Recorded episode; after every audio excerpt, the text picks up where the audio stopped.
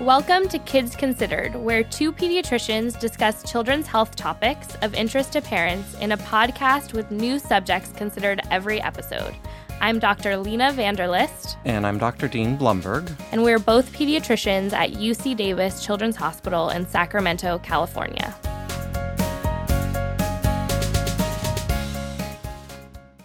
So, when I initially started researching and preparing for this episode, I was home with Mira for her third fever since winter started. And I think honestly, things have finally started calming down a little bit from last winter, which was her first winter in daycare. But I was thinking about all of this, and I really remember my husband looking at me one night. We're like laying in bed during this illness, and he was like, this can't be normal, right? like, is there something wrong with her? This cannot be mm-hmm, normal. Because she just was getting sick so frequently. Yeah. I mean, and even for me as a pediatrician who tells parents this is normal all day, I was like, is this normal? Um, it did feel extreme to be the one living through it. And so hopefully these questions never make it to you as an infectious disease doctor and they're getting blocked by me in primary care. But I'm curious if you have like a usual spiel you tell parents about starting daycare. You know, we used to see these actually all the time because because we didn't have an immunologist. Um, now we have an immunologist, so we send those referrals their way. But you know, we say the same thing as you do that you can get one illness with a fever per month, and that can be normal in the first year or two, especially for children who are in daycare. Hmm. Yes. So, to tame my frustration from spending all of our money on sending our kid to a daycare that she misses half of during the winter, in combination with a recent study that I saw that was making headlines about preschool attendance and academic successes, I thought we could do an episode talking about daycare and early childhood education. Well, this is perfect um, because this is really a, a common issue that parents face. So, we will talk about studies looking at the advantages and drawbacks of early daycare enrollment, and of course, the illnesses, all the illnesses. and some things that you may consider when you're looking for high quality care for your child. So, when families are considering childcare for their child before they turn school age, which is typically five to six years of age here in the US, there are a few options. You can take care of your kid in your home with a nanny or a relative or in someone else's home. This is known as in home daycare, or you can go to a center based daycare. And how a family chooses their care is totally influenced by the family values, affordability, accessibility, and availability. But more than half of children in the US under five years old regularly attend some form of out of home childcare. So we're acutely aware that high quality and affordable childcare is not accessible to all families, with the national average price of childcare per child around 10,000 plus annually. We have linked some resources for subsidized childcare on our website. One amazing program is Head Start, and this is a federally supported childcare program that delivers child development services in center based, home based, or family childcare settings. Yeah, Head Start, and they also have early Head Start for the little ones under three is amazing. Um, and you you do have to have like a certain income to qualify. Um, but really, like quality daycare doesn't even feel accessible to many working families who have the financial means to enroll. Like Tom and I joked that we should have put our names on a wait list before we even tried tried to conceive, because it took us eleven months after she was born to even get off a wait list of one place. Yeah, so there's staffing shortages. Um, this results in long wait lists and daycare centers. And so this makes it out of reach for many families. So, when looking at how early daycare is going to impact your child's academic and social emotional development, I want to make it clear because this is one thing that parents come in and talk to me about all the time. Like, am I ruining them if I put them in daycare at, at six months or something like that? I want to tell you that the data is lacking. So, this is a really hard thing to study for a lot of different reasons. And to be honest, the results are kind of all over the place. But there are a few studies that do look into this, and we'll get into them. So, one of the most discussed studies about this was performed by the National Institute of Child Health and Human Development, and it followed about a thousand kids in various types of child care over time. That study found that the use of childcare was associated with a slightly higher cognitive outcome if you enrolled your child after 18 months and a slightly lower one if you en- enrolled your child before 18 months. Overall, if your kid was enrolled throughout that period, which is the most common, right? It's not like you're going to put your kid in at six months and then be like, oh, at 18 months, I'm going to pull them out and we're right. going to try something new. It aired towards being beneficial. So, I wouldn't worry about you like ruining your kids from an academic standpoint at all. They did find a very small negative outcome on behavior. Um, so like some of the biting or or hitting, especially if they had a lower age of enrollment. I mean, I can't say this surprises me uh, so much. Like definitely Mira went through a little biting phase. Mm-hmm. I always would come home and like find her like squirreling her food and toys like under her bottom because she like didn't want to share with anyone. um, mm-hmm. but but in the end, I also think anecdotally that that she has learned to really share and and interact well with other kids and stuff later. So this was just a, a very small finding there. Another finding that comes up frequently in research about early childhood education is that the benefits of quality early childhood education are seen more significantly in kids from lower income communities. So, there was a recent study out of the University of Minnesota's Institute of Child Development and it found that students from low income communities who attended full day preschool programs in or next to local elementary schools showed higher academic and social gains by third grade than their peers who attended half day programs. Yeah, this was the one that came out recently that kind of was making all the headlines about like, does daycare make your kid smarter? You know, they always tend to make headlines because parents are so worried about this. And I think again and again, really, it does suggest that quality of care does matter. And it's not to say that quality of care means that they need like organic lunches and practicing like Montessori principles and only using wooden toys or teaching your kid multiple languages. What that means is that care is consistent, developmentally appropriate, and emotionally supportive, and the environment is healthy and safe. There's going to be a positive effect on children and their families. Mm-hmm. And organic lunches are better, though, right? Just tune into our episode on organics for that. More right. on that. So, before we dive into the data on illness and childcare and daycare, um, what type of things can help inform parents of a high quality daycare situation? Definitely. So, you want to find a program that emphasizes active play. We've discussed this before multiple times that kids learn from directly interacting with objects in the physical world. So, touching, smelling, tasting, uh oh, germs. That's probably where they get that. Um, you want them to come home dirty. I would always crack up because every time Mira would come home in like a different outfit than I sent her in. um, but that is a good thing, right? She's getting messy. She's she's painting. Ideally, you want to find a daycare that limits screen time. Uh, hopefully, it's limited or non existent. And then smaller ratios of children to caregivers are the best. Um, and so this will usually increase as the age of the child does. But generally, the more teachers, the better to supervise and interact with the children. Absolutely. For staff, it's really nice to see if teachers have some training in early childhood education and a real passion for working with young children. This is harder and harder to find these days because unfortunately we just don't pay these staff what they deserve. But having a low staff turnover, like um, the teachers have been at a facility for a long time, is a really big plus so that your kid can develop that nurturing relationship with the provider that they know. And you want to make sure that they perform background checks on all of their staff. You want to make sure that the program requires kids to be current on their immunizations to prevent vaccine preventable diseases and make sure that the facilities are routinely cleaned, that hand washing is emphasized before all meals and after toileting. For meals, you want to make sure that all food is stored and labeled appropriately. So, like for younger kids, all breast milk and formula, they should have a protocol for that. Ideally, a program will serve healthy meals and snacks if meals are provided at your center. And although, of course, you hope that you never need it, um, should there be an emergency, there should be a plan in place for any kind of emergency. So it'd be nice if the staff was trained in CPR and if there's a defibrillator and AED on site. Do they have emergency sheet available with each child and their medical history, their allergies, emergency contacts? Is there a fire evacuation plan? And in some places, you may need a plan for other natural disasters like tornadoes or earthquakes, depending where you live.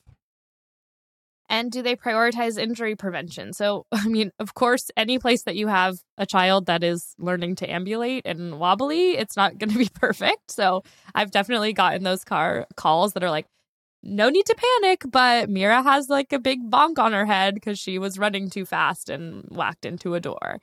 But you do want to make sure that they they have this in mind, right? So are there age appropriate toys? Are they practicing safe sleep, especially if you enroll your child less than a year? Are they doing back to sleep with nothing in the crib?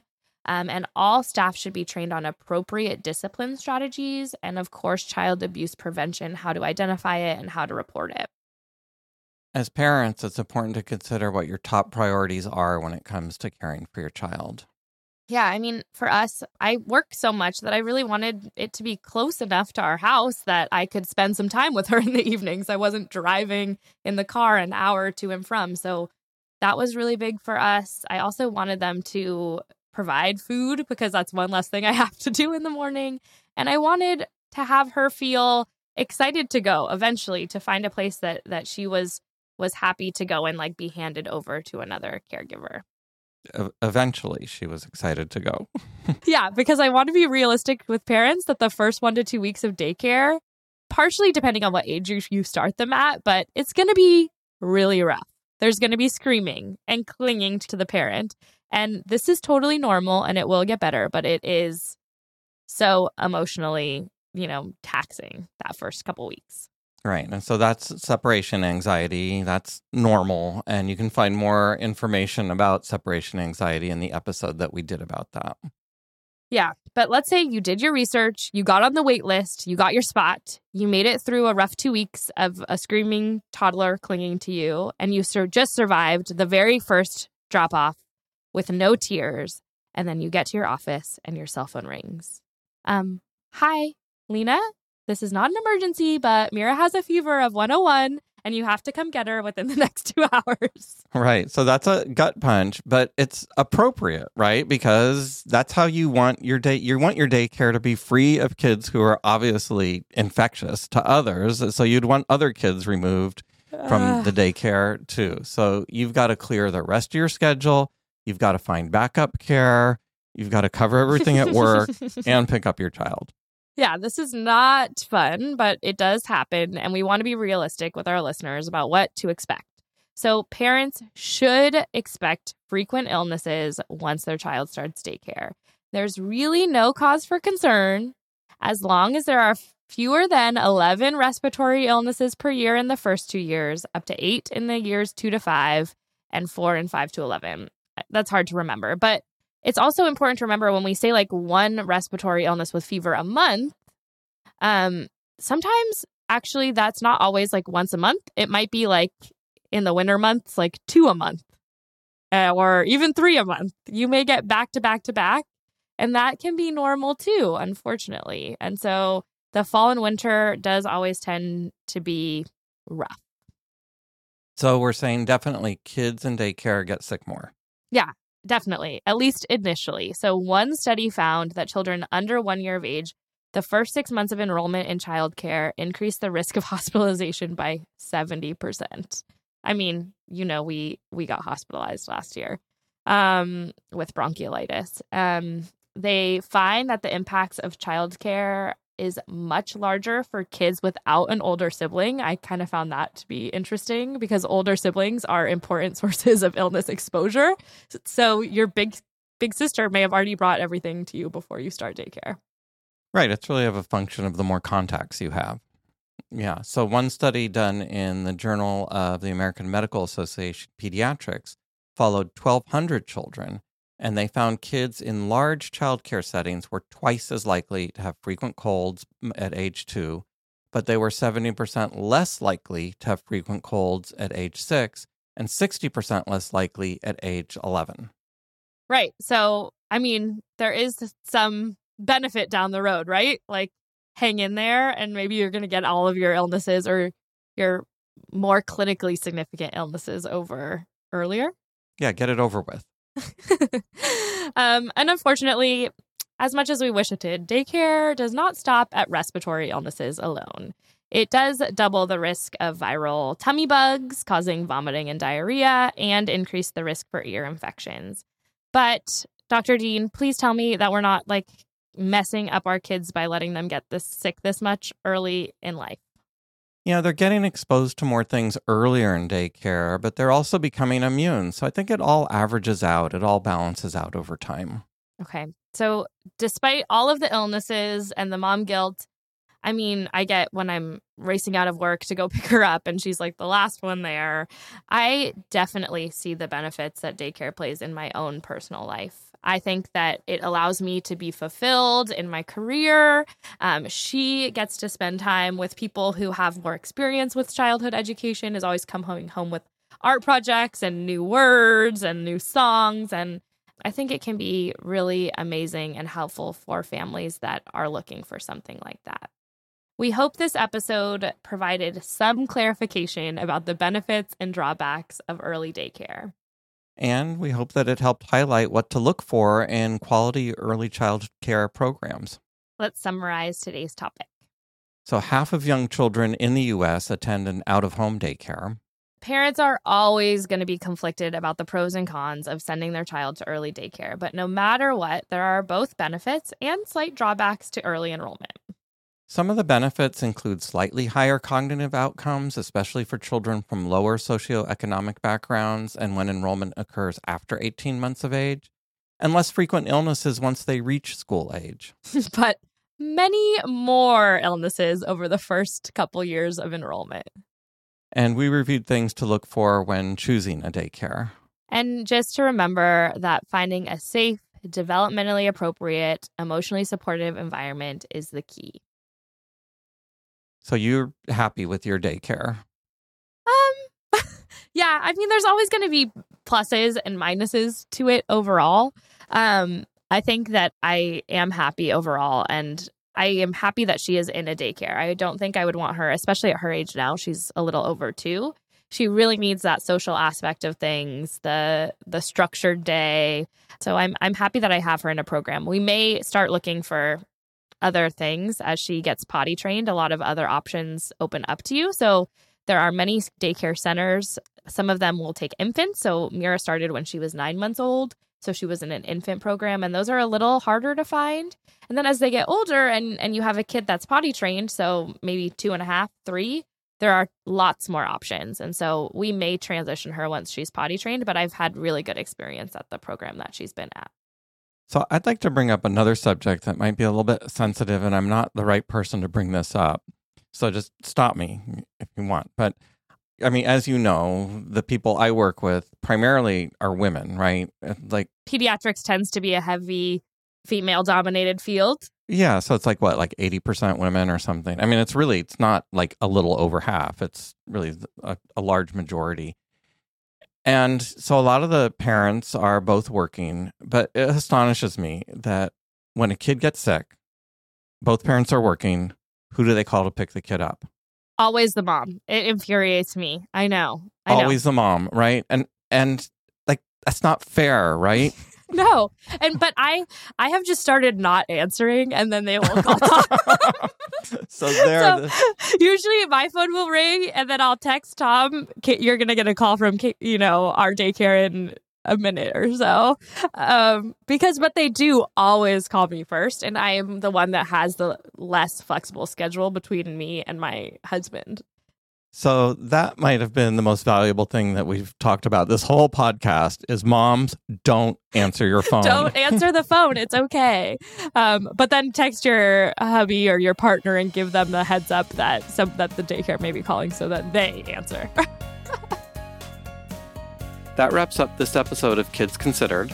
You can find more information on our website, kidsconsidered.ucdavis.edu. Follow us on Twitter at Kids Considered and Instagram at Kids Considered. If you have feedback on this show or topics you would like us to discuss in the future, we would love to hear from you. Please call us. Our number is 916 915 3388. Or email us at kidsconsidered at gmail.com. Please rate us on iTunes or wherever you subscribe to your podcasts. Thank you for listening, and we hope you will join us for our next podcast. Kids Considered is sponsored by UC Davis Children's Hospital.